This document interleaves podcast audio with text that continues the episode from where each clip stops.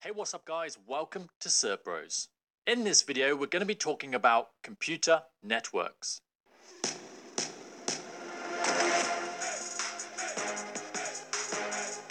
Okay, so what is a computer network?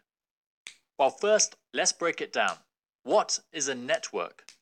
The definition of a network is a group or system of interconnected people or things.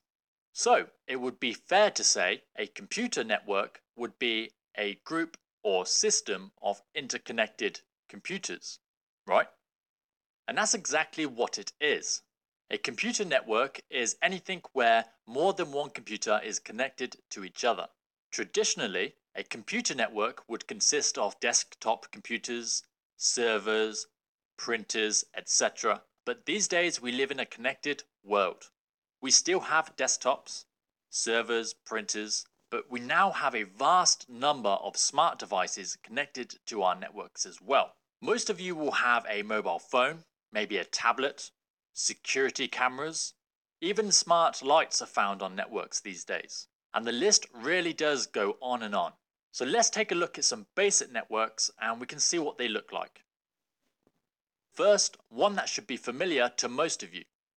Here we have a switch, a router, a wireless access point, a desktop, and a phone, all connected to the same network. This is a pretty common home setup. It's worth noting that in most home networks, the switch and wireless access point will be built into the router. Generally speaking, any network in a single area is called a local area network, or LAN. The LAN is usually connected to the outside world using a socket in the wall that your internet service provider has installed. This socket connects you to something called the Wide Area Network, or WAN. The purpose of a WAN is to connect separate local area networks together. The most obvious example of a WAN would be the internet. However, businesses might have private WANs to connect multiple sites together. So now let's look at a more business type network.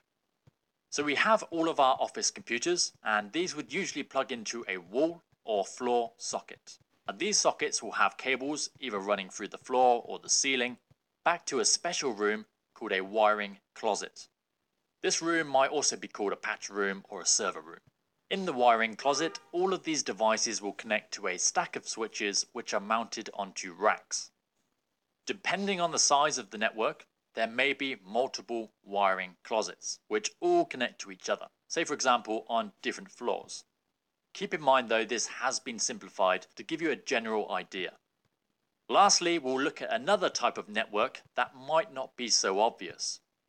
Now I said before, I'm sure you all have smartphones of some sort. Now these phones generally have internet access via 3G, 4G, and even 5G.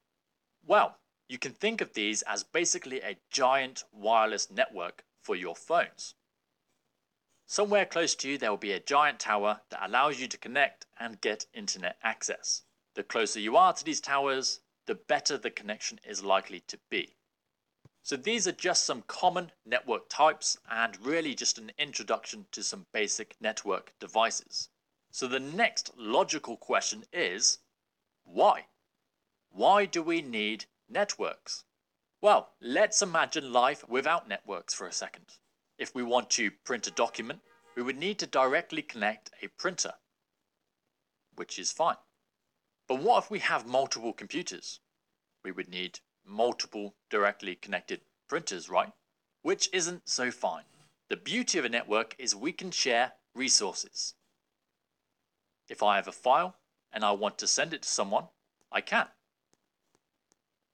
They can also share the file with everyone else.